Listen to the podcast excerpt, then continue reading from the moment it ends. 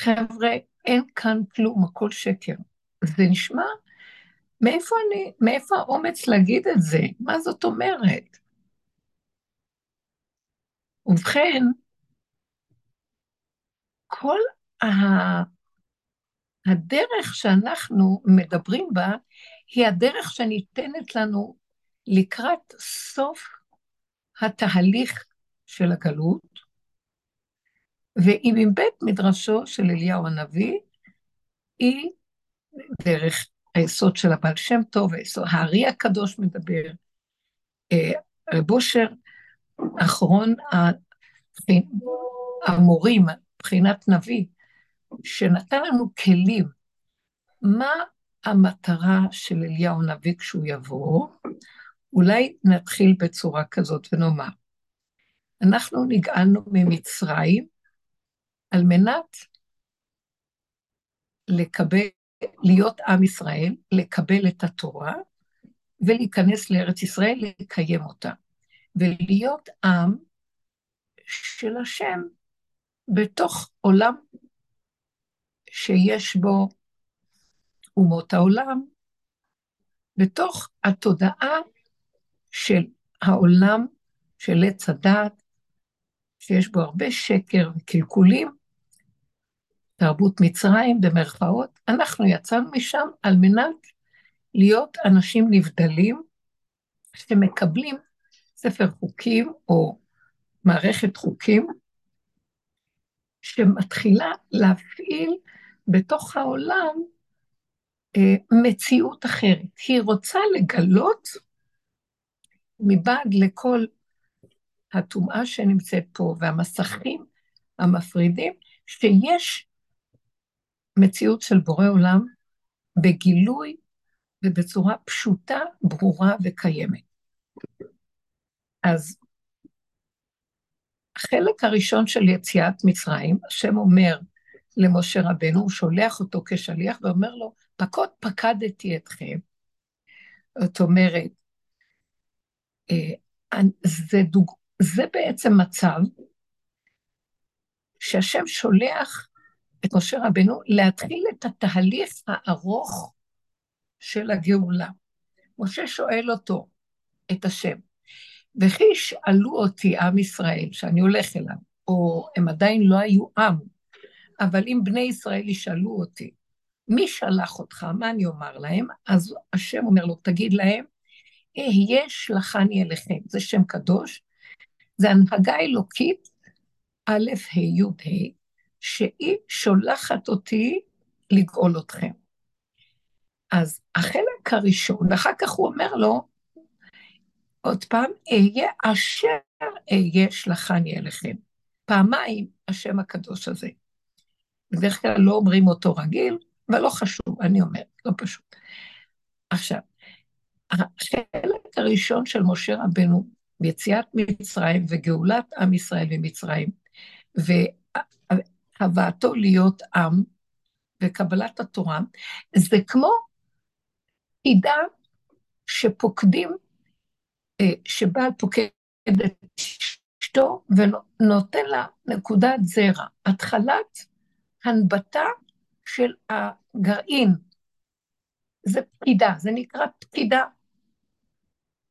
הפקידה הזאת נעשית על ידי השם הקדוש, א', ה', י', ה'. זה שם אור עליון של אלוקות, משורש האור המקיף, הגנוז, ומשם משה רבנו בזכות הכלי הזך שלו, הוא מצליח להוריד אור כזה, שנעשו בו אותות ומופתים איך להוציא את עם ישראל ממצרים, שזה תודעת עץ הדעת, שזה התרדמת של העולם, שיראו שבעצם הכל שקר פה.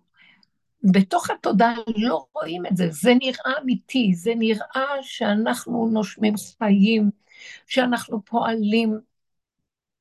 אבל חסר דבר אחד, אין לנו חוויה אמיתית של קשר עם האור האלוקי, עם האמת, החיות הזורמת פה, שהיא ברורה לנו בלי שכל ובלי מילים, שיש כאן חיות כזאת שמנשימה את הכל. יסוד האמת והאמונה הפשוטה. לאחר שהאור הזה נתן את הנקודה, מובן מאליו שבמתן תורה האור הזה רצה להמשיך ברגע אחד להביא, לתת את נקודת הגרעין, את הפקידה, וגם רגע אחרי זה לתת את נקודת ההולדה. השם רצה לומר, אני נותן לכם ברגע אחד, בשם הראשון פקידה, בשם השני סחירה. זאת אומרת, הולדה של אותו גרעין, הבאתו לגילוי ומיצוי, ללא תהליכי הריון. כמו שכתוב בנביא לעתיד לבוא, עתידה אישה לילד כל יום. אה, עתידים מועדות להתבטל.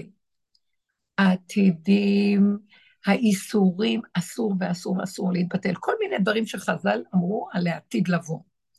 השם אומר להם, אומר למשה, אני שולח אותך מהנהגה של האור הניסי שנקרא א', ק', י', ק', ואני נותן לך את ההתחלה של התהליך, בחינה של סוף מעשה במחשבה תחילה. המחשבה זה כאילו הפקידה, הגרעין, ואחר כך זה המעשה, ההולדה של אותו גרעין. ואנחנו רגילים שיש תהליכי הריון. באכילת עץ הדת, הכל התרחק ונעשה מציאות של תהליכים, ועוד ועוד ועוד ועוד. ואז יש התרחבות זמן, מקום ותהליכים ארוכים. תשעה ירחי לידה. יש גלות. מה זה גלות? כאילו, הרגע הראשון שהשם התגלה ופקד אותנו במעמד הר סיני, הגרעין, הרדיואקטיביות של האור האלוקי, אה, היא התקבעה חותם בתוך אה, המציאות של עם ישראל בפנים, והשם רצה שזה יימשך, ומשם נגמור את כל הסיפור, ונצא ממציאות העולם בלי גלות. שהמעשה יהיה מיד אחרי כן, בלא תהליכים. כי ברגע שהשם התגלה במתן תורה עם האור הזה, כל תודעת עץ הדת עם הזמן והמקום, ואחד ועוד אחד, והמשמעות והפרשנות, וההתרחבות והתפעלות, וכל מה שאנחנו רגילים בתודעה שלנו, לחשוב, להבין, לשקול, אה, אה, להגדיר, לברר. לא צריך את זה. באמת, ברגע שהשם נותן נקודה, הוא גם באותו רגע יכול להביא את זה לסוף. חפצו קשורה ביכולתו. באותו רגע שהוא חפץ, באותו רגע זה כבר מתגשם והכל בסדר. הוא אמר ויהי, זה הבחינה הזאת. אבל לא זכינו. האור הזה באמת סילק את כל קליפת עץ הדת, וכולם ראו שאין עוד מלבדו. נגמרו החיים של הדעת שהייתה במצרים, תרבות העולם, ולא היה צריך שום הסברים ושום במעמד הר סיני, ושום הצטדקויות, ושום נרגנות, ושום סבל ושום כאבים. כולם ראו שהכל זה עוד מלבדו, בחוש ממש. ועל כן, הם אמרו נעשה ונשמע. אנחנו לא צריכים אפילו שתשכנע אותנו, אתה לא צריך לפתוח את השק ולהראות לנו מה יש שם. אנחנו קונים את הסחורה. כי ברור לנו שכל מה שיש שם זה טוב, נצחי. ברור, בלא שום ספק. המצב הזה נעלם בשבירת הלוחות.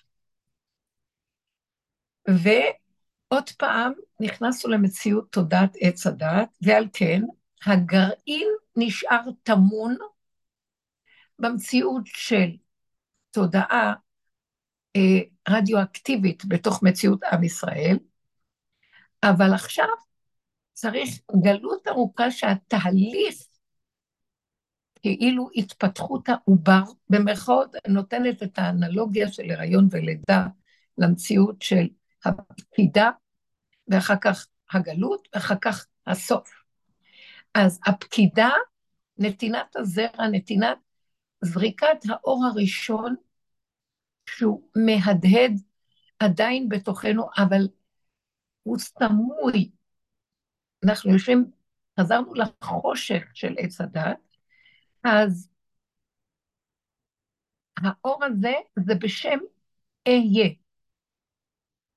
לאחר מכן, בתהליכים נעלם האור הזה, ואנחנו משתלשלים למציאות תודעת עץ הדת בחזרה, וחיים בעולם עם החוק של התורה, שהוא עכשיו התרחב הרבה, לפי תודעת עץ הדת, לפי החיים פה. יש כאן הרבה מחשבות והרבה בלבולים והרבה אפשרויות, ואפשר ליפול בספק, ואפשר לא לראות נכון ואז לטעות, ואז אפשר לחתור, ואז אפשר לגנוב בלא משים, ואז אפשר לעשות הרבה דברים שהם מתוך החוסר בהירות והחושך של מציאות התודעה, לא שמים לב אליהם בגלל ריבוי האפשרויות והדמיון, מסך של דמיון שיש פה. אנחנו לא מבחינים שזה מסך הדמיון, זה נראה לנו אמיתי. לפעמים אנחנו פתאום קולטים איזה משהו מהחוש השישי, ואנחנו צובטים את עצמנו ואומרים, זה אמיתי? פתאום נעצר משהו ואנחנו אומרים, מה? זה שובר לנו את הרצף של אחד ועוד אחד, והריבוי והתמונה של החיים, והתודעה הזאת של עץ הדעת, הפסיכולוגיה של החיים, ההתרגשות והמשמעות וכן הלאה. עכשיו, זה במקום הזה שיש את כל התהליך הזה, כאן באו החכמים, באו צדיקים, הכל בתוך תודעת עץ הדעת. הם לא דיברו שזה, שזה דמיון, אלא העבודה עכשיו הייתה להישאר בהסתרה, בחשיכה. אנחנו מבחינת, גם החכמים הם מבחינת, הם מלווים את העובר בהתפתחות שלו, ומתייחסים להסתרה ולחשיכה, לחיים של הסתרה וחשיכה, ושיש בהם דמיון, אבל יש להם ספר חוקים, יש להם את התורה, הם יודעים איפה למצוא את נקודת האמת בכל אופן, כמה שאפשר בתוך כל ההסתרה הנוראית, והם מנסים להעלות אותנו על הגל, שנחיה חיים שהם יהיו יותר נכונים מכל אנשי העולם מסביב. ובכל אופן, עדיין זה נראה לנו פה ככה זה. הטוב מול הרע, הנכון מול לא נכון, הטהור מול הטמא.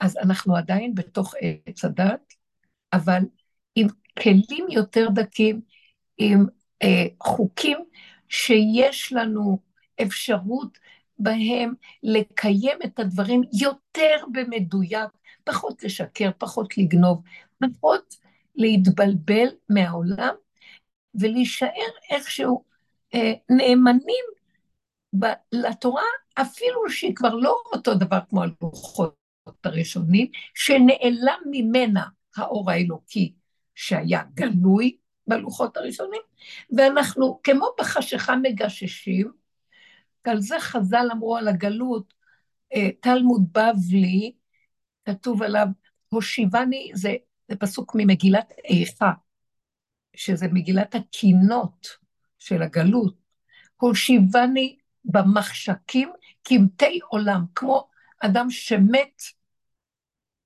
ויושב מתחתיות העולם, מת. הושיבני במחשכים, וזה העמל והיגיעה והצער והגלויות והשעבוד מלכויות והתלאות של הגלות והרוגז וההריגות ואין אה, עונים חסרי בית, חסרי קול מסתובבים בתוך אומות העולם. סוף הגלות, סוף תהליך ההיריון, יצטרך לבוא להכין אותנו, מה שנקרא קורס הכנה ללידה. או אז המציאות תתחיל להשתנות פה, כמו אישה של סוף ימי העיבור מגיעים, והיא כבר במצב של לא יכולה לזוז, לחץ, אין לה סבלנות, הכל לוחץ, אין נשימה, היא עייפה, אין לה מרץ ואין, שיש, ואין חשק ל... לחיים הרגילים כמו שרגילים, כבד עליה. המקום הזה של סוף התהליכים, יתחיל לקרות דבר מעניין. חכמים שבתוך הגלות יתחילו להיעלם לאט לאט מהשטח שלנו. כי הם ליוו את התהליך של התפתחות העובר, לשמור אותו, שהוא יתפתח נכון, ושלא יהיה לו הפסד ונזק. ובהסתרה, הוא בהסתרה והם בהסתרה. הם גם בבחינה של ישנים. עליהם נאמר, אני ישנה וליבי ער. יש להם דעת ויש להם כלים איך לעבוד עם הדעת, ואיך לברר את הדעת הנכונה, מה לעשות בתוך עץ הדעת הכללי העולמי שלו, ילך העובר במרכאות לאיבוד. אבל עדיין הם בגלות. לקראת סוף הגלות, יתחילו לקחת את הכוח הזה של צדיקים של הגלות, חכמים של הגלות, ונישאר במציאות של אה,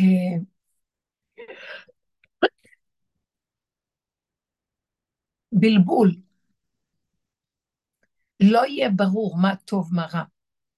הם גמרו לברר, הבירורים נגמרו, עבודת הבירורים נגמרה, עבודת הדיוקים נגמרת. עלה הכל, העובר מוכן לצאת. אבל הם חייבים לצאת ולפנות את השטח. כי הדעת שבה היא עובדת לא מתאימה לתהליך של ההולדה. הם לא יכולים, הם יכולים מעצמם, הם צדיקים גמורים ויכולים, אבל התפקיד שלהם לא מתיר להם להשתמש בשכל הרגיל שלהם, במוח העליון של דעת, של ברור, של אה, חשיבת הגמרא, חשיבת אה, התורה והמשנה וכן הלאה. אז הם מפריעים, כי הם עובדים בשישה סדרים, הם עובדים בסדר, הם כל הזמן אחראים לעשות פה סדר ולדייק עם הסדר, שלא יהיה תוהו ובוהו, שלא יהיה בלבול. אבל כשבא הסוף, חייבים את הבלבול. חייבים את פירוק הדעת. אם נלך, אם האישה תלך ללדת, האישה הזאת, עם דעת, היא מפריעה להולדה. בהיסח הדעת, העובר יוצא.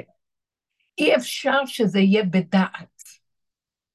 על כן החכמים מפסיקים התפקיד שלהם, ואנחנו נראה שלקראת הסוף לא יהיה לנו על מי להישען פה. יהיה קשה ללכת. זה לא מה שהיה בדורות קודמים. ההילה והאור והדעת והגאונות וכל המוח החריף, הם היו מבעיטים במוח החריף שלהם, החכמים. ועכשיו זה כבר אחרת. ונגיע למקום שלא נדע בין ימין לשמאל, בין טוב לרע, בין נכון ללא נכון. יהיה ערבוביה של כל המציאויות ויהיה בלבול גדול. זה כמו ענני הכבוד שהיו לנו במדבר, לוקחים אותם, ואנחנו עכשיו עומדים במדבר השממה בלא הגנה. במקום הזה חייבים להביא לנו הנהגה אחרת, וזו הנהגה שאליהו הנביא יבוא להכין אותנו כקורס, להכין אותנו איך לרדת מתודעת עץ הדת, ואיך להתחיל לעבוד ולפרק את דמיון עץ הדת כדי לאפשר כניסה למהלך חדש שלא סובל את עץ הדת. השם אהיה השני, אהיה אשר אהיה, יתחיל להתגלות. אבל, והוא לא סובל את תודעת עץ הדת, שהיא דמיון ושקר. אז חייבים לתת לנו כלים איך לפרק את התודעה, איך בכלל להתעורר, להכיר שאנחנו באמת נמצאים במציאות של שקר ודמיון. כי זה נראה לנו נכון. גם החכמים בכל הדורות נתנו לנו גיבוי שאנחנו צריכים להיות בעולם, ולעולם תהיה דעתו של אדם מעורבת בבריות, ולעולם שאנחנו נתייחס למציאות, ולא רק נתייחס, אנחנו מתרגשים, וזה טבעי שנתרגש, וכועסים, ויש קנאה, ויש שנאה, ואנחנו צריכים לעבוד עם זה. אנחנו לא אומרים, זה שקר. לקראת הסוף תבוא הנהגה שנקראת הנהגה של אליהו הנביא, הנהגה של חזרה בתשובה. לשוב לקבץ את הכוחות שלנו ולצאת מהמיצרים של התודעה מחדש. הייתה גאולת מצרים פעם אחת, שקיבלנו מכת התעוררות לצאת מהתודעה, וקיבלנו חוקים ותורה ונעשינו לעם מיוחד של השם, אבל כל הדורות הפריעה לנו התודעה הזאת, ושדדה אותנו, ונפלנו וקמנו, וקמנו ונפלנו, והכעסנו לפני השם, כמו שכתוב, פשוט. וגלות אחר גלות, חורבן בית ראשון, חורבן בית שני, אה, מצבים ששלטו פה, מלכים, שופטים, מלכים, בית ראשון, בית שני, שהם היו רעים ולא עשו את הרצון האלוקי. ומה ששלחו נביאים להתרות בהם, זה הכל כתוב בכתובים, אני לא נכנסת בזה.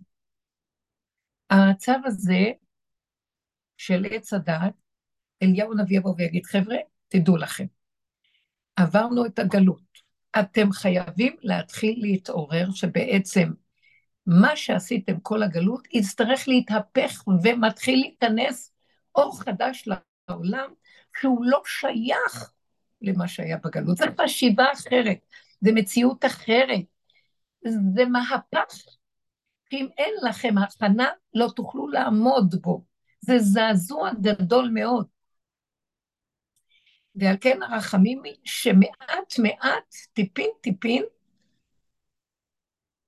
יורידו לכאן את הדרך, שזה כבר ב-250-300 שנה האחרונות, זה אור שיורד ועובדים איתו בסיבובים, והקליפות נושרות ומתחילים להתעורר למצב חדש. אבל זה לא פשוט. זה לא מספיק. התרדמת של הגלות חזקה מאוד מאוד, וקשה לבן אדם להתעורר.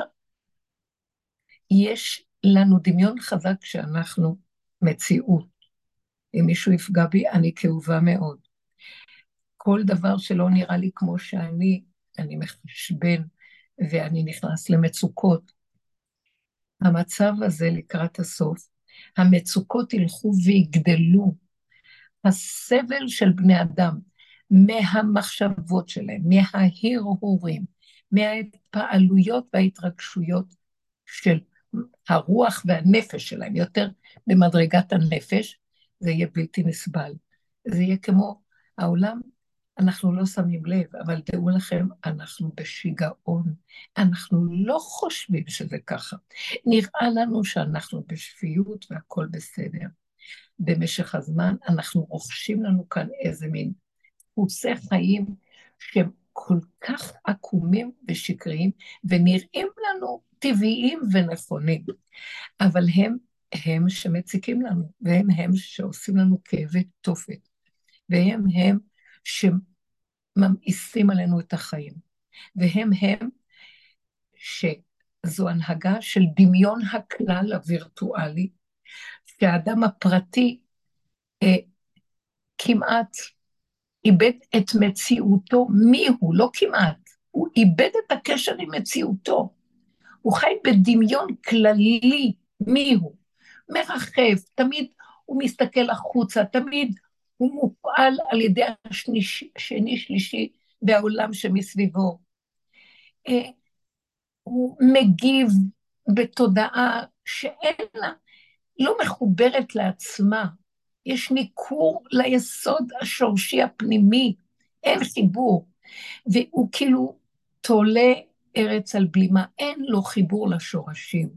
וכל רגע הוא בחינה של נשבר, הוא כמו עלה נידף, קנה משענת הרצוץ.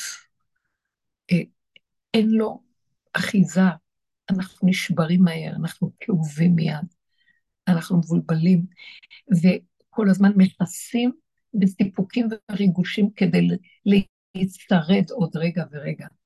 מה שאנחנו מדמיינים שיביא לנו טוב, אחרי שקיבלנו אותו, זה לא זה, אנחנו אומרים. אולי ננסה משהו אחר. איזה, עד שמישהי רוצה להתחתן ויש לה כבר שידוך, וזה כל הכאבים שלה שאין לה, אז כבר יש לה שידוך, וכשהיא מתחתנת, אז עכשיו יש לה כאבים על השידוך שלה.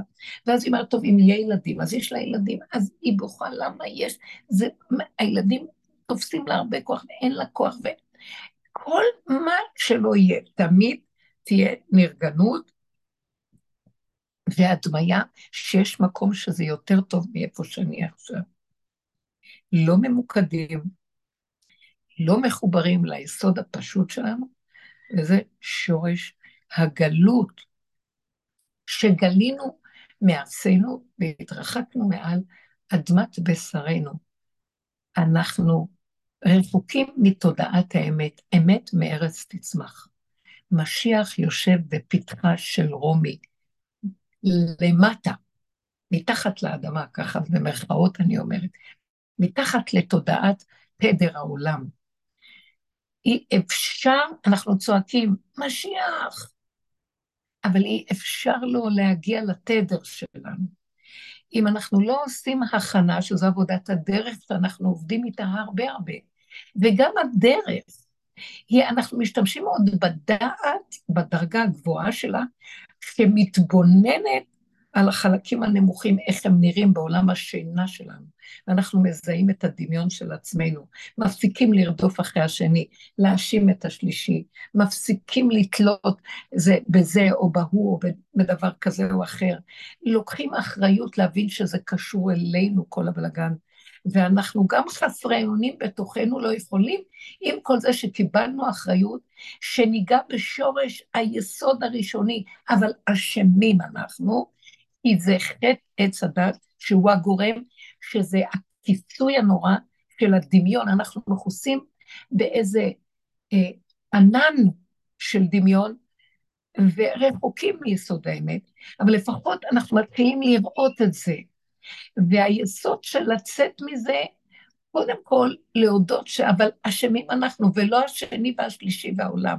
זה כבר, העבודה של אליהו הנביא נותנת לנו לחזור דרגה אחר דרגה לבסיס הפנימי שלנו, להתכווץ פנימה, להפסיק לתת את הכוחות שינגסו ממני העולם, המשפחה, החברים, הידידים, כולם, ואני כל הזמן צריך להצטדק ולהתווכח ולהתנצח, או להיות בכאבים, איך ככה מתנהגים אליי ומבזים אותי, אלא ישמע חרפתו וידום. עד שהוא מתחיל להבין שזה האגו שלו כל הזמן קורא לזה חרפה, בושה, כלימה.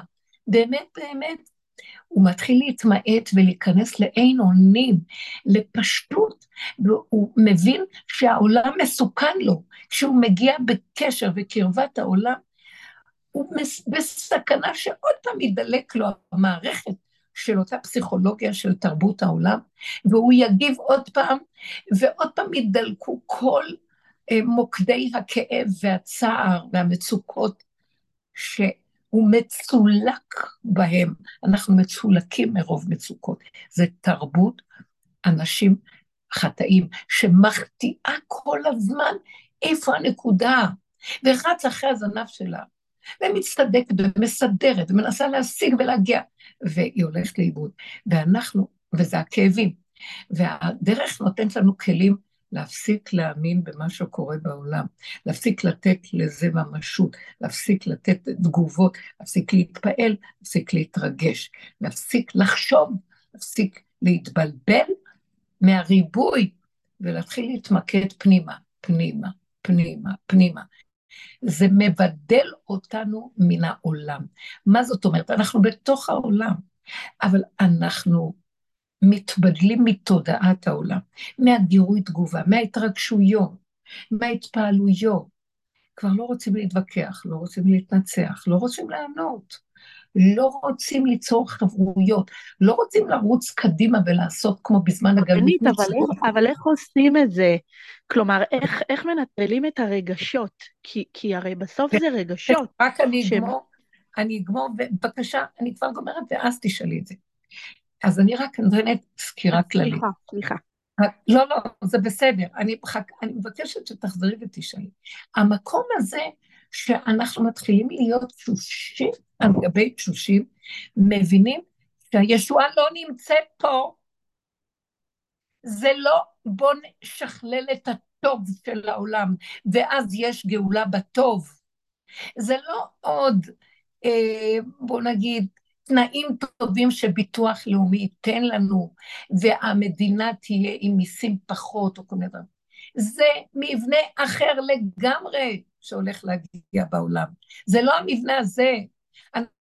אני אשתעבד לשום דבר של אחיזה רגשית ששייך אה, להחצנה. מתוכנו הכל יצמח, ושאינו תלוי בדבר. אור פנימי ייבקע, ייוולד האור האור יום הגדול הזה שהולך להיות. זה לאט לאט. אבל צריכים את הכלים. אליהו נותן לנו כלים, בית מדרשו של אליהו, דרך של רב אושר, הם הכלים. הוא כל הזמן רצה שנתחיל, עיקר עבודתו הייתה להתבונן, לצמצם, לשתוק, להיכנע, ולהבין שזה הכל, מה ששולחים לו זה סיבות מהשם, לצאת מהגלות הזאת, לצאת מהתודעה. אבל אנשים לא רוצים לצאת מהגלות. היהדות התקבעה בגלות. היא אוהבת את הגלות, היא חושבת שמקסימום יהיה תנאים יותר טובים בטוב. בואו נשכלל את הטוב של עץ הדת. אבל הטוב הזה מול הרע הזה, אחרי שגמרנו את הבירורים של החכמים הקדושים שהולכים ועוזבים, נישאר עם עץ הדת שהיא זה שמתחילה להוציא את הלוע של הנחש שהולך לעקוץ את עצמו וסוחף איתו במעמד האחרון שלו את כל באי עולם ביחד איתו. ואנחנו בסכנה גדולה. הרע מתחיל להשתלט על הכל, על הטוב. גם הטוב של עץ הדעת הוא רע, כי השם אמר, לא לאכול מעץ הדת. עשינו את הבירורים שהטוב שהיה עוד בעץ הדת עלה, התקן, אבל נשאר הקליפה הכבדה ואין להשתמש בדעת גם החיובית לו. אנחנו צריכים להבין את זה טוב טוב. והתהליכים של חזור לאחוריך עוזרים לנו להכיר ולהבין שאנחנו מדומיינים על הגאולה, מדומיינים על משיח. משיח, מתי תבוא? משיח לא יכול לבוא למציאות שלנו, הוא לא יכול. הוא לא יכול להיפגש עם השקר, הוא נפגש עם השקר, הוא מחסל אותו בשנייה, הוא שקוף, הוא צורף. אז אוי ואבוי לכולנו, אנחנו נשרף. כי מי יכול להגיד, אני לגמרי נקי. כל אחד, מה שלא נעשה עבודה, אנחנו כיסים כיסים של חלקים שעוד לא מבוררים. עד שלא נגיע למקום האחרון. כשנגיד, אבל אשמים אנחנו באמת בבשר, תדעו לכם, זה הכי קשה להגיע למקום הזה, אבל זה המקום שאנחנו משלימים שאנחנו אשמים, לא יכולים להכיל יותר את האשמה, ופתאום קולטים, זה עלילת דברים. זה סיפור, זה עלילה שהלבישו עלינו בעץ הדת, ואנחנו לא יכולים לטפל בזה ולא יכולים לתקן את העץ הזה, זה מעוות, לא יוכל לתקון, לא יכולים לצאת מזה. אני לא רוצה מצפון שאני אשם, אני לא רוצה להצטער שאני אשם, אני לא רוצה להיות שייך שאני אשם, אני רק צריך להגיד שאני אשם, כדי בסוף להגיד, גם אני לא אשם. כי ככה זה וזהו זה. ילד קטן שאין לו מוח, הבחירה האחרונה היא להגיד, אני אשם. כי אני אכלתי מעץ הדת. אנחנו בשם אדם וחווה. זה לא משנה. אבל גם זה שמתבוננים בסוף אומרים, זה רק עוד הסוף של יכולת הבחירה בעץ הדעת של האני של האדם שעוד בוחר בין להצטדק ולהיות צדיק, או בין להגיד את האמת, אני אשם. אז אנחנו נבחר את האני אשם. אבל אסור לנו להיות בשיוורון מזה, כי זה עדיין, אני רוצה לא להיות אשם. ואנחנו צריכים, ביום הכיפורים אנחנו בצער, אנחנו צריכים להגיע למצב שכבר כיפורים כמעט נוגע בפורים, שאנחנו לא נצטער מכלום. ונגיד, ריבונו של עולם, זה קשה פה, אין תקנה לעץ הזה. אני רוצה להתחבר, רוצה להתחבר ליסוד האמיתי שלי, גולם, מהותי, פשוט, כמו ילד קטן, שהוא גמול לך על השם, ומבקש שמירה והגנה מהעולם. תעטוף אותי במעטפת שלא יראו אותי העולם, אני בסכנה פה. לא רוצה יותר להיות פה כדי לעשות תשובה, כדי לחזור ועוד פעם להגיד חטאתי ועוד פעם אני אשם ועוד פעם ליפול ועוד פעם לקום. כי אין לזה תקנה. יום כיפור יגרור יום כיפור, עוד יום כיפור, שנה אחר שנה, שלושת אלפים וחמש מאות ומשהו שנה מאז יציאת מצרים, ההכרה הזאת חייבת להיות ברורה, ואז האדם הזה שנגע בהכרה הזאת, הוא לא יחפש יותר עולם. הוא מתחיל להכיר את התדר של, של משיח. התדר הפשוט, הנקי, שמאס בכל הבלבול שיש פה, ובכל האחיזות הגשמיות, והמוח שמצדיק, ואין לו חפץ, אבל הוא חי פה. הוא נושם פה, יש לו גוף אורגני פה, והשם רוצה את הגוף הזה. הגוף הזה זה כלי חשוב להכלת אורו של משיח האור החדש, האור של אהיה, השני, זה אור אחר מהאור של התהליך של הגלות. אז יתחיל לבצבץ הראש של התינוק הזה, האור החדש, ואנחנו חייבים להתאמן במקום אחר, כאילו הדרך והעבודה של הדרך כמעט נגמרת. אין פגם ואין כלום. זה עבודה בעיניים, אין לזה סוף. זה תודעת עץ הדת שהיא בדמיון, ואנחנו חייבים דומה בדומה לתקן כשאנחנו נמצאים פה בתהליך הירידה. יש עבודת הבעל ויש השם, והוא מכריז אליהו, מי להשם אליי? אם הבעל הוא האלוהים, לכו אחריו, ואם השם הוא האלוהים, לכו אחריו. יש עוד אפשרויות, יש עוד בחירה, יש עוד עבודה. אנחנו נגיע למקום שברור לנו שאין כאן כלום. יש רק נשימה ויש דופק. ויש קיום פשוט, שזה היסוד הבסיסי, הגולמי, שמשיח, אורו של משיח התיישב בו. משיח הוא כזה, נקי, ריק, ילד, טהור, הוא יניק וחכים. הוא חכם וזקן, אבל הוא יאנג שעוד לא התחיל, עוד לא נולד. הוא מבוגר בדעתו, בדעת הקדושה העליונה שלו, אבל הוא כמו ילד שנולד כל יום מחדש, לא ניכרת עליו הזקנה. האור הפנימי הזה, זה אור של משיח, אנחנו נתחיל לקבל ממנו, הכל יהיה פשוט.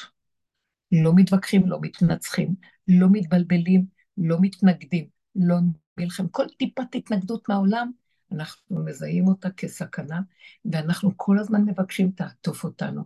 והוא אומר לנו, אני מכין אתכם לגאולה. אני מכין את הכלה לגאולה.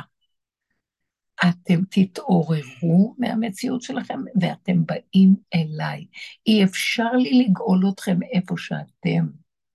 אתם חייבים לעבור את התהליך, וככל שתכירו את זה ותכנעו ותסכימו תלמדו את הדרך להתמעט ולא להתבלבל מהעולם, ולא להיות מאוימים, ותכף החברה תשאל, אז איך עושים את זה?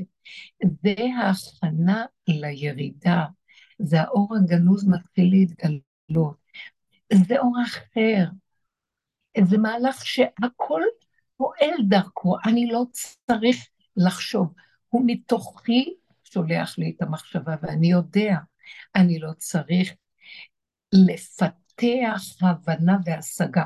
פתאום אני מבין, אני פולט בחוש קטן מנקודה, מקצה לקצה של העולם, ויודע ידיעה פנימית חושית בלי לדבר, בלי להתאמץ. שקט, פשטות, מדויקת, איומיות. התחלה שלאט לאט לאט אליה יצטרף דרגה אחר דרגה של אור יותר גדול.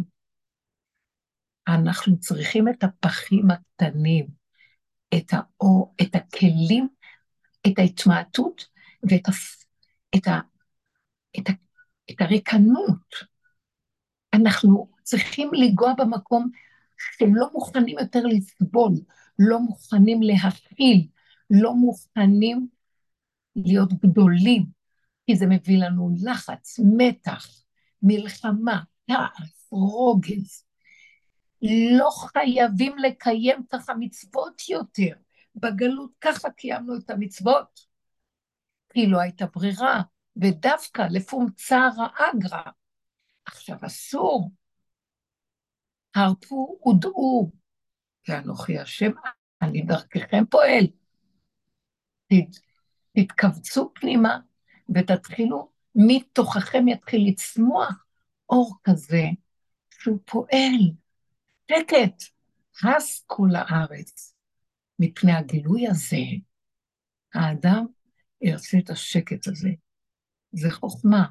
גם יהיו לו כלים איך להיות בעולם, ולא להתבלבל מסערת העולם הקטן שלו, כי הוא כבר מתחיל לצמצם את עולמו ולא בגדלות השיגונית של קהילתיות גדולה, חברתיות גדולה, מדיניות גדולה, עולם גדול, תקשורת גדולה. אין, זה שקר, זה גונב לנו את האפשרות להתחבר לאורו של משיח. משיח לא נמצא שם. לו יצויר שהוא יבוא לשם, אנחנו מתרסקים ברגע. אוי ואבוי לנו מיום הדין והתוכחה של אורו של משיח. ברוח אפיו ימית רשע. הוא מריח את מי שלידו ונותן בו את עיניו והופך אותו לגל של עצמו. זה לא דיבורים סתם. אני יכולה להגיד מהקצת, ויש כאלה בדרגות שונות שהיו אצל רב אושר, שאחרי שהוא הלך הבנו מה הפסדנו. החיים לידו היו אינטנסיביים, היו מכות שלא ניתן להכיל אותם. אנשים התרסקו, מה התרסק להם? השקר שלהם, הדמיון שלהם, הוא היה שקוף. הוא הראה לנו את השקר שלנו. כעסנו עליו, מה אתה עושה לנו? אבל הוא אומר, אני לא עושה לכם כלום. אתם פשוט רואים את עצמכם דרכי, וקשה לכם להכיל שזה אתם. אז בואו נקבל כלים, תשלימו, תקבלו, תירגעו, תתחננו להשם, תצאו לצעוק, שלא תוכלו להכיל. היום כבר אנשים נמצאים בכזה כמו בהמות, שהן נכנעות. בהמות הייתי עמך, כי אין כבר כוח אפילו לצעוק. פשוט השלמה ככל שנשלים ונקבל ונתבדל מכל הסערה של העולם, פחות כאבים, פחות ייסורים, ונפעל, ומתוכנו יתחיל לצמוח משהו קטן, מתוק שמשמח אותנו. חיות פנימית חדשה, כמו ילדים קטנים, שמורים אצל השם, באור הקדוש הזה, וזה כמעט כמעט ילך ויתגלה. אז עכשיו את יכולה לשאול בבקשה. תודה רבנית. אה, קודם כל אני רק אומר שאני שומעת את הרבנית שנים, אה, וזה ממש ככה תורם ועוזר. שומעת אותך, תגידי לי בראשון אה, נוכח, כן. תודה, תודה רבה, רבנית. אמ, כן. אני רק רוצה להבין משהו, ואני מקווה שאני אצליח להעביר את השאלה שלי. כי כן. אני מבינה את הקטע של האיפוק בעצם, את זה שאני, כל מה שקורה סביבי זה אני, אני כאילו, בגללי זה, כלומר, זה לא האחר. אני צריכה להסתכל על עצמי, ו- ו- ובעצם כל מה שקורה זה סוג של מראה, שיקוף של, של המציאות שלי. כן, אני רק כן. אני, אני כאילו יכולה להבין את זה בראש, וזה, וזה ממש נשאר הרבה פעמים בראש, כי מספיק שיש לי גם רגש של כעס, פחד, לא משנה של מה. לפעמים אני מצליחה לאפק את זה, אבל גם אם אני מאפקת את זה כלפי חוץ, זה בעצם נשאר בתוכי, האנרגיה כן. הזאת. כן. ו... אז מה אני עושה איתה, עם האנרגיה? כן. כאילו זה משהו בעצם של רחמים כן. מהשם. זה שנים של עבודה, שבאמת היינו עובדים בכל כך הרבה דרגות, אז נחזור ונגיד, אחרי עבודה באמת, קודם כל האיפוק הוא דבר חשוב, אם אפשר. לא יכולים, זה יוצא שוב פעם, זה מראה לנו שאנחנו חזקים, שהדמיון מה זה, הוא זורם בתוך הדם, את יכולה להפסיק את זרימת הדם, ככה הוא זורם בתוכנו, דמיון הישות והנפגעות והחרדה, המאוימות, אה, התודעה כל כך אטומה בבשר שלנו, אנחנו כל כך מחשבנים לשני ולשלישי, ואנחנו חשוב לנו מה יגידו ואיך הם נראים, ואיך אנחנו נראים בעיניהם. וזה התרדמת, אין אני כזה, אף אחד לא קיים פה. זה רק כאילו, ואנחנו נותנים שם משקל לא נורמלי. אז ההתבוננות המתמדת הזאת, כמה שאני יודע, אני חוזר ועוד פעם נופל, עוד פעם מרגיש, עוד פעם עונה, ואם אני לא עונה, אז אני בשתיקה רועמת, שאני כאוב ורוצה לפרק לשני את עצמה. להתבונן, להתבונן, להתבונן, ולצרף את התפילה, ריבונו שלם תעזור לי, אבא תרחם עליי, זה חבלו של משיח. זה פרפורי גסיסה של עץ הדת של האגו. זה קשה מאוד, זה שחיטה על שחיטה על שחיטה. כשאני מתאפק ומדבר איתו, אני נשחטת ואני מעלה קורבן. זה קורבנות, זה הקרבת הקורבנות. דעו לכם, כשאנחנו בעבודה הזאת נותנים את עצמנו לפני השם בדיבור, בהכרה בדיבור, ונוגעים, אבל אשמים אנחנו, ומוכנים להודות, שבורים לרסיסים, אנחנו חוסכים מאיתנו את, את, את הזוועות של חבלו של משיח, שיכול לפגוע באנשים כשאין להם הכנה. זה חשמל שלא יכולים להכיל אותו. אז שנדע שהעבודה הזאת, מי שדן את עצמו למטה, לא דנים אותו למעלה. האור הזה של משיח רואה את האדם ואת הסבל שלו ואת הקורבנות, ולאט לאט הישות הזאת עולה ומתפוגגת תוך כדי העלאה. תעבדו רק על זה. אני מבקשת, אני כאילו מרגישה, אחרי כל כך הרבה שנים של עבודה, אני אפילו לא, אף פעם לא העזתי אה, להגיד, אני מבקשת מכם משהו. כולנו עבדנו, מי אני שאני אגיד, אני מבקשת? אבל יוצא לי לבד. אנחנו על גבול מאוד מאוד חשוב, שאסור לנו לזלזל יותר ולהגיד, אנחנו מתפשרים עם החיים ושומעים את הדרך וממשיכים להגיב וממשיכים לענות וממשיכים להיות כאובים ועוד פעם אורבים לשני ומחזירים לו במנה אחת אפיים, שידע שאני לא פראיירית וכן הלאה. וזה חבל, אנחנו צריכים למקד אנחנו צריכים לתפוס את עצמנו בגרון, בצוואר, ולהגיד, זה הסיכוי שלך, אם לא, אנחנו מתים פה כולנו. אני לא רוצה לדבר. מה ש, שראינו כאן עם הקורונה, עם זה, זה פסיקים של, זה, זה ברור, זה תהליך מידע, זה עוד הצירים שמתחילים להגיע. אבל יש צירים גדולים וחזקים, צירי לחץ, יש תרועה ויש תקיעה ויש שברים.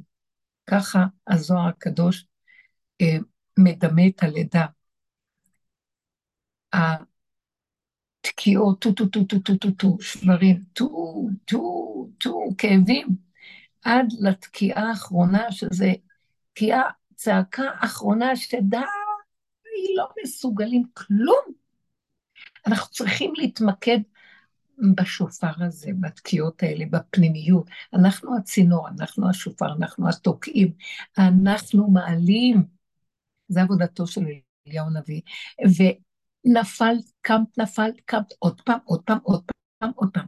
וחזק, תתאמצו להכניס את זה למטה, כי כמה אפשר לסבול? תשימו ברומטר שבודק את רמת הסבל ותגידו, כמה אני סובל ואין לי ערך לסבל שלי? אני תוקע את הראש בקיר חמישים פעם וממשיך לתקוע. איזה עבדים אנחנו לתוכנה, תכירו את זה, תצעקו על זה. עצם ההתבוננות, ההכרה והדיבור, והתבוננתי על מקומו ועינינו, כי זה דמיון, אז הוא מתחיל להתנדף. זה תהליך כואב, אבל אני רוצה להגיד לכם, כבר נעשתה עבודה מאוד גדולה של אנשים שדרכו בנתיב הזה ופינו אותו, ואתם בקלות, כולנו בקלות יכולים להיכנס בו עכשיו. אז להיכנס ולא להתעצל. לא לשים את המניות בעולם, לא לה... תתחילו להכניס אותו לתוככם, לשים פנס זכוכית מגדלת ולהתבונן בתגובות שלכם לגירויים מהעולם. זה מאוד מאוד מצמצם, מכניס, מחזק, הצמצום גורם לחוזק הלב, למידת הדיוק והחוזק והנחישות והדריכות, וצריכים את הכלים האלה עכשיו, ולא להתפנק עם חברתיות ודיבורים וקשקושים. תתחילו לשים פנס, לא לבזבז את הדיבור סתם עם בני אדם, שלא חייבים חברים וחברות וכל זה. עכשיו זה זמן חשוב, לעבוד רציני, ובאמת, אפשר להגיד מילה. מתחילים להסתבך, אוי ואבוי. לפרוש, לא צריך להצטדק ולא צריך להתנצל, כי ככה וזהו. אין עולם ואין דמויות. אנחנו צריכים לעבוד חזק. זה לא זמן שמסתכלים על העולם, זה מזמן שמצמצמים פנימה כדי לאזור כוח לצירים הפנימיים כתוצאה ממה ששולחים לנו מתדרי העולם של השקר מסביב. לאט לאט אנחנו מתחילים להבין שזה שקר פה, וחבל שאנחנו מתמסרים לשקר הזה. וחבל על האנרגיה, זה בזבוז. להתעורר ולקחת ברצינות את המציאות הזאת. עד שנגיע למקום, כמו שתיארתי, שכבר נגמר לי החשיבות, נגמר לי הרצינות, נגמר לי עולם. זה לא, אי אפשר להגיד באופן מוחלט, אבל בואו נגיד, זה כבר כל כך הרבה מעברים ואיסורים ומיטות במרכאות של ישות, שכבר לא אכפת לי, ליבי חלל בקרבי. אז כבר לא אכפת לי, ואנחנו נקבל חוכמה מדהימה. מי צריך את הקשרים האלה והקשקושים האלה? מי צריך את התקשורת הזאת וכל הזמן בטלפונים וכל הזמן? לא אומרים כלום, סתם מקשקשים, כי משעמם לנו, כי אנחנו לא יכולים לעמוד בריק הזה, אז אנחנו צריכים למלא אותו בחלל הזה של דיבורים וקשקושים, וכאילו חברות, וכאילו בעניינים. אה, תלמדו לצעוק, להתעורר, לבקש את האמת, למשוך את הכוחות פנימה. אתם לא תהיו לבד. זה בהתחלה נדמה כאילו אנחנו מפרקים את הסיפוקים של העולם השקרי, את, את תרבות האישיות של שקר שיש לנו, ונשארים כאילו לבד, אבל כנגד זה מתחתנו מתחיל לבקוע מתיקות של שכינה, אור פנימי שמחבק אותנו, ואנחנו לא מרגישים לבד. וטוב להיות לבד. אחד המדדים שאני ראיתי זה שאני לא יכולה להפסיק ליהנות מהלבד, מרוב שזה כזה מתוק. זה לא לבד, יש שם חיבור מתוק, עדין. אמנם אני מזהה שיש לי גם תפקיד בעולם, ואני חייבת להיות בעולם, אבל כל רגע פנוי, אני רצה למקום הזה.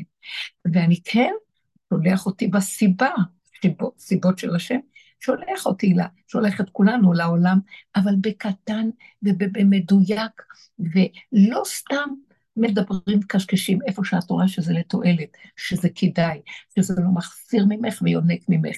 אסור כאן למסור את הנפש כבר, כי נגמרה לנו הנפש. מי שמוסר את נפשו, מתחייב בנפשו, כי אין לו כבר נפש, אין לו כוח. נפש זה רצון, אין לו כבר רצון, אין לו כוח, אין לו עולם. אז הוא צריך לשים עכשיו את המשקל על היחידה שלו, ולהזין אותה. שם נמצאת שכינתו, להקים אותה. אז אני נותנת מילים כדי שאנחנו נבין שיש עכשיו פתחים חדשים שרוצים שנבוא לשם, משיח צועק, תעברו את המסע הזה כבר, בואו אליי. איפה הוא יושב? הוא יושב בעומק פנימי, בפנים, בתוכנו, בשקט, בדיוק, בצמצום, בריכוז. ואנחנו בעולם, אבל אנחנו לא שייכים יותר בתודעה של העולם. זה לאט לאט קורה, ואז יש כלים להכיל את האור הזה לאט לאט. אז אנחנו עושים מעבר מימות הגלות לדרך שנותנת כלים איך לצאת, לימות המשיח. אני כבר אומרת לחברות הוותיקות שהרבה שנים אנחנו מדברים ועובדים, שאנחנו כבר בסוף עבודת אליהו הנביא. זה כבר הימים, שלושה ימים לפני בו משיח הוא בא, זה תהליך כזה שהוא בא לפרק לנו את עץ הדעת רע, עץ הדעת טוב, ולהוריד אותנו להתחבר ליסוד משיח מתודעת העולם. עכשיו כבר מתחילים לעשות השקה לאור הזה של אורו של משיח.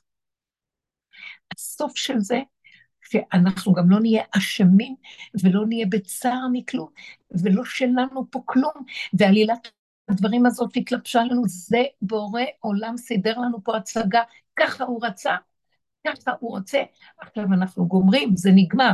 באים כוחות מהעולם, מתדר חדש של עולם אהיה, עולם האור הניסי, כדי לעזור לנו לצאת מתרדמת הגלות, מהשינה הנוראה, מהשקר, מהדמיון, כדי להתחיל לראות עולם חדש. עולם חדש, אני, זה מאוד פשוט, מה זה עולם חדש? זה עולם של ככה, בלי מוח, פשוט. האמת לא יכולה להיות בעולם פה, היא מתחת לעולם. היא באדמה, אמת מארץ תצמח. אנחנו לא באדמה, אבל אנחנו צריכים להיות בתודעת אדמה. אנחנו צריכים להיות פשוטים, קטנים, נכנעים. השכל שלנו צריך להצטמצם לבשר, ומשם יתחיל לצמוח אור חדש. נחל נובע מקום חוכמה. הוא נובע מלמטה. צמח דוד עבדך תצמיח. זה צמיחה של כמעט כמעט, מעט מעט. אור אמיתי פשוט. והאור של חנוכה אור גנוז. מלמטה, שקט. אנחנו עושים הולך ופוחת, הולך ויורד, ומשם מתגלה אור מתוק. אז זו עבודה שכבר הולכת להיגמר, ואנחנו נשארים במקום של גם להישאר בצער של אשמים אנחנו, אני נותנת עוד נקודה כמעט סופית כזאת, גם אשמים אנחנו, שזה התחושה הכי קשה לאגו, שמעמידים אותו מול כיתת שיעורים ואומרים לו, אתה אשם. והוא צריך לעבור את המקום הזה ולהגיד, בבחירה האחרונה שלי, אני מודה, וזו חוויה בבשר קשה, זה ניתוח. עושים אותנו, וזה הקיצה הסופית. אחר כך כבר לא אכפת לי. אני לא אשם ואני לא כן אשם ולא שום דבר. כי האשם הזה מסתיר את השם. אני אשם, אני לא נותן להשם להתגלות. גם זה צריך לפרק. אין אשמה, אין כלום. אני גם, האשמה הזאת מאוד עוזרת לבן אדם כדי לפחד לא לקלקל בעולם בכל הדורות, המצפון. תחושת האשמה, המצפון, אבל עכשיו לא. כי אנחנו יורדים מהעולם, ואסור, אין לנו חשק לקלקל כלום, כי לא רוצים להיות בעולם. אז אין סכנה, אין פחד שאני אקלקל. זה כמו ילד קטן שלא יודע, ויש עליו שמירה. וזה, אנחנו עוד לא במקום הזה לגמרי, אבל יש עוד את הסכנה כי אנחנו בעולם, אבל אנחנו שואפים למקום הזה, מה שיגידו, נכון, מה שיאשימו, צודקים, לא מעניין אותי, זה לא חשוב, זה לא כלום, זה לא שייך אלינו פה כלום. שום דבר פה לא שלנו. משיח הוא ריק, ריק, ריק. הוא לא של עצמו בכלל, אין לו עצמיות.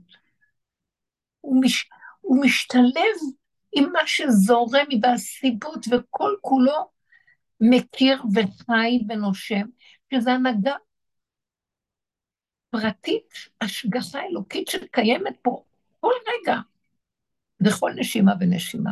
עצם הנשימה זה עבור העולם.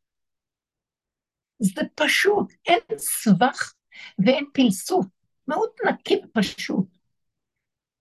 כל תנועה שלו, אם יש לו את התנועה, זה בורא עולם דרכו פועל. אם באה מחשבה, זה השם שלח לו. כל הנבואה של משה רבנו באה מהאור הזה, הוא לא הטיל ספק במה שהוא מדבר. הוא לא חשב, וואו, מה אומרים לי להגיד? לא, מה שזרם, זרם. זה נקרא אספקלריה מהירה, אין לו מציאות עצמית של איזה תדר חשיבה אחר. תשמעו, זה לא קשור. בדרגות האלה אנחנו, לפחות רוצה לומר, בואו נפרק את התודעה עד סופה, שזה גם כל הכאב והצער, מה שעושים לי אחרים, גם זה תפרקו ותיכנסו בהכרה של הודאה באשמה. עד שנגיע גם בהודעה באשמה, אין אשמים ואין שום דבר, אין כלום. אין לי כוח להכיל כלום. ככה וזהו. הפה פתוח להשם, ואנחנו מדברים עם עצמנו. הדיבור שלנו, הדיבור זה הוא ביני לבינו, הנשימה זה הדיבור. וכל מה ששולחים לי בסיבה הזאת, באירוע הזה, בנקודה הזאת שצף לי, זה שלא, הוא שלח לי כשאני אדבר איתו, הוא ידבר איתי, אני מדבר איתו, הוא שומע אותי באוזניים שלי, אני מדבר והוא שומע, הוא מדבר ואני שומעת, אני הוא, זה כבר לא אני, זה התמזגות של כל האיברים וכל התפקודיות שהוא שם בתוך הגוף הזה, כל עבר והתפקיד שלו, זה הכלי עבודה שדרכם האור החדש הזה משתמש.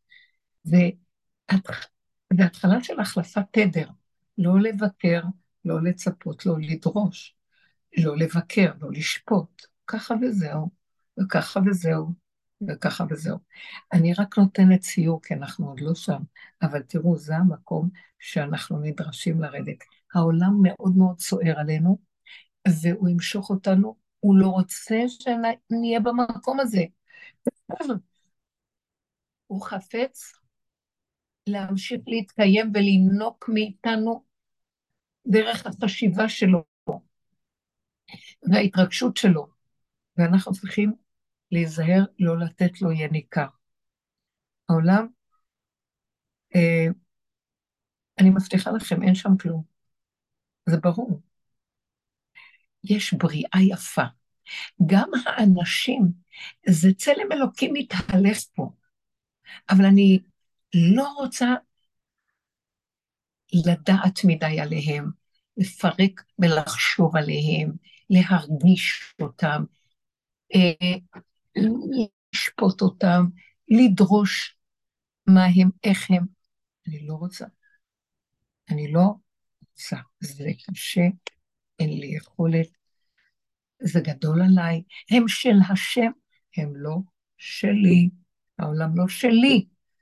אנחנו עשינו את העולם מדי שלנו, ותראו איך הוא נראה, הסתבכנו. זה עם הדעה שלו, וזה עם ההרגשה שלו, וזה עם הצעקה שלו, וזה עם השיפוטיות שלו, וזה עם הביקורת, וזה עם הפעולה, וזה עם העצה, וזה עם ה... כל אחד והשיגעון שלו, והעולם, המוסיה, זה מרקחה של כלבים הופכים, הב-הב, ראשו של זה וזנבו של זה. אין שם אמת, אין ישות, אין מסכנים, רחמנות.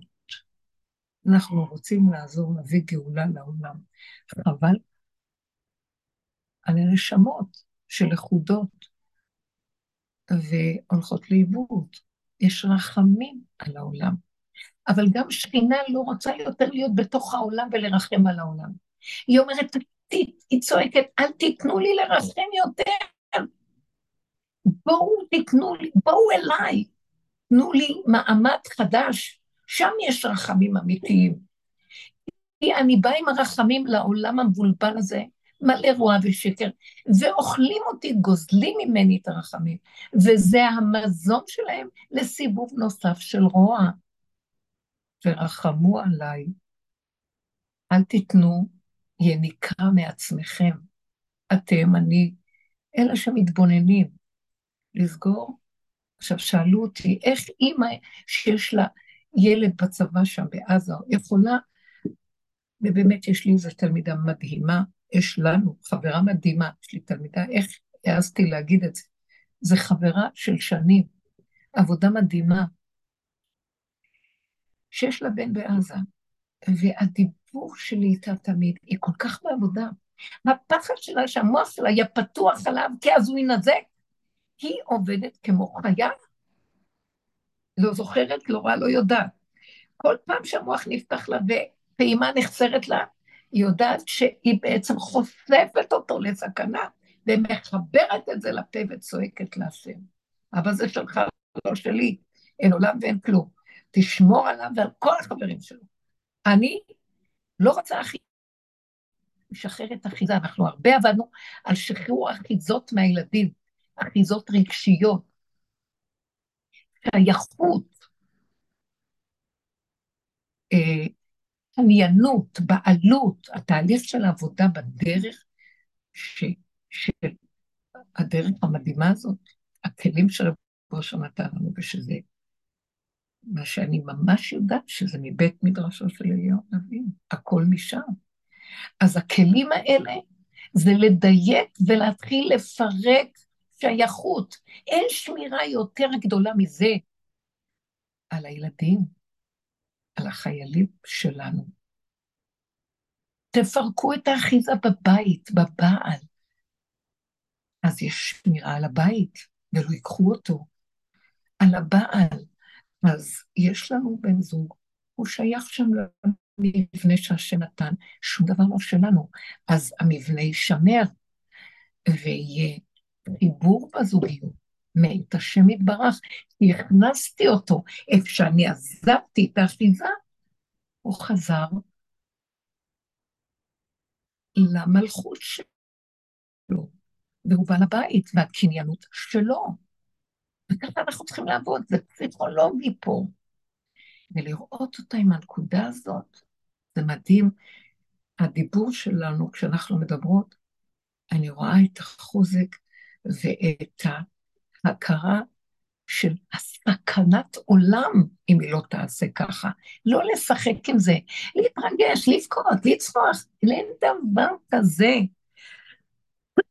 רב היה שונא דמעות.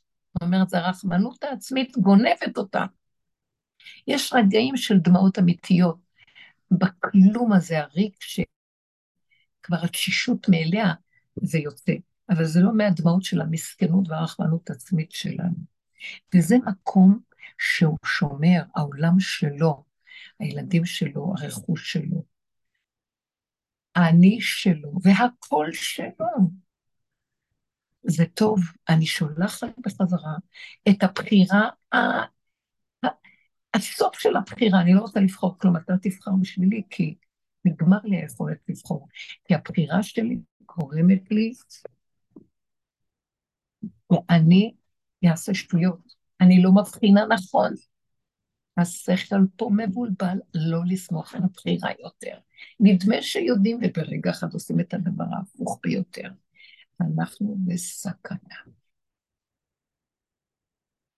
מזרזים אותי עכשיו לסיים את השיעור, כי אני לא בבית, אני חייבת לצאת.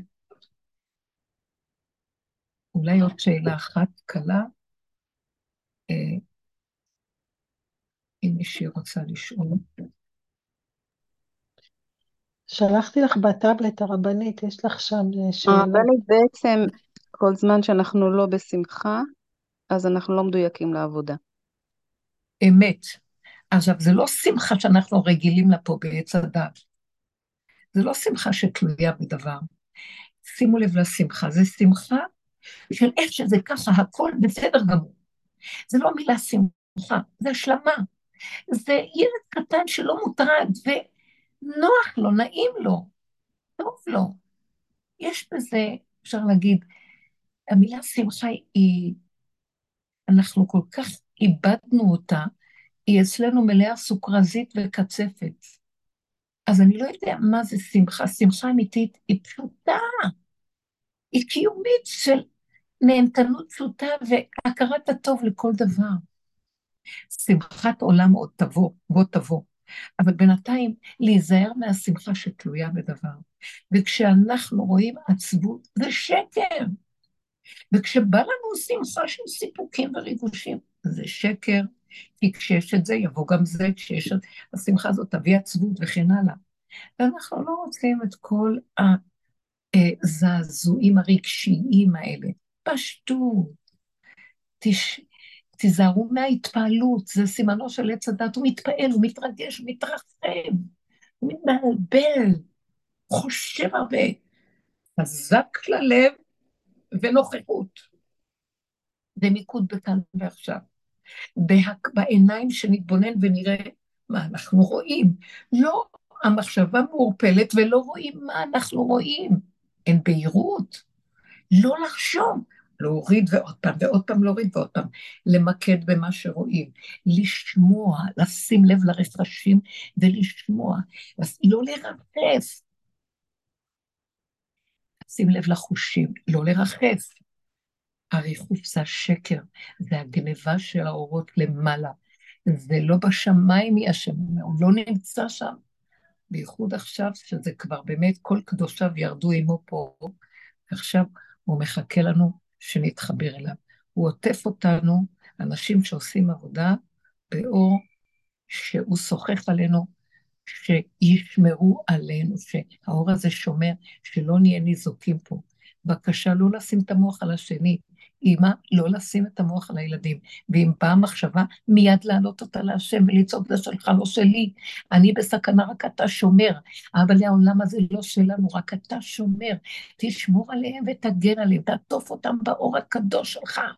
שיהיו נראים, שיהיו רואים ואינם נראים. מה השעה? שעה וחצי. איך? זה שעה וחצי כבר? כן. אוקיי. אני כבר גומר. אני רואה שמזרזם אותי, ואני רואה כאן עוד שאלה. אז אומר ככה, לשמה הייתה העבודה שעשינו, אם בסוף לא צריך גם את העבודה, אם הבנתי נכון את השאלה. אה, אבל דעו לכם, העבודה שעשינו, היא מפרקת את הדמיון לאט-לאט. אי אפשר בבת אחת. אנחנו נתרסק.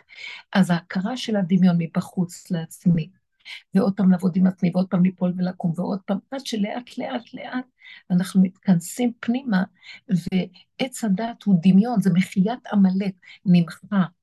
ואני נשאר קטן ופשוט, בלי דעת כזאת. כן עם שכל, כן עם הכרה, אבל הזהות שלי לא ברורה לי כמו קודם. האישיות שלי של השקר מתבלבל, מתפרקת. הכל נהיה פשוט, פשוט. אז חייבים לעשות עבודה, כי אם לא, זה בבת אחת יכול לבוא, כמו שאמרתי קודם, ולפוצץ ולפרק אותנו, זה קשה. אלה שעשו את העבודה ונתנו ותיתנו, תתבוננו, תשמעו את השיעורים הראשונים, זה טוב, אלה שבאות וזה טוב, באים עכשיו הרבה, רוצים עבודה, רוצים לעשות משהו, כל עוד יש בחירה, כל עוד אנחנו עוד אחוזים בעולם ומתרגשים, אז יש לנו מקום לתת את המוח שלנו בעבודה כדי לפרק אותו כמעה כמעה, ומימין לשמאל, משמאל ימין, עד שחוזרים אחורה לצמצום הגדול, ומתפרק הכל ונהיה פשוט. אין עץ הדת, אין פגם, אין שום דבר, אין אשמים אנחנו, אין כלום. יש נשימה. האור החדש מתחיל להתגלות על הנבראים שלו, היצורים והנבראים, שהם כלים נקיים ופשוטים, ילדים קטנים במלכות השם. חנוכה שמח. תודה רבה לכם. חנוכה שמח, תודה רבה. תודה רבה. תודה רבה, חנוכה שמח. תודה רבה. תודה רבה. תודה רבה.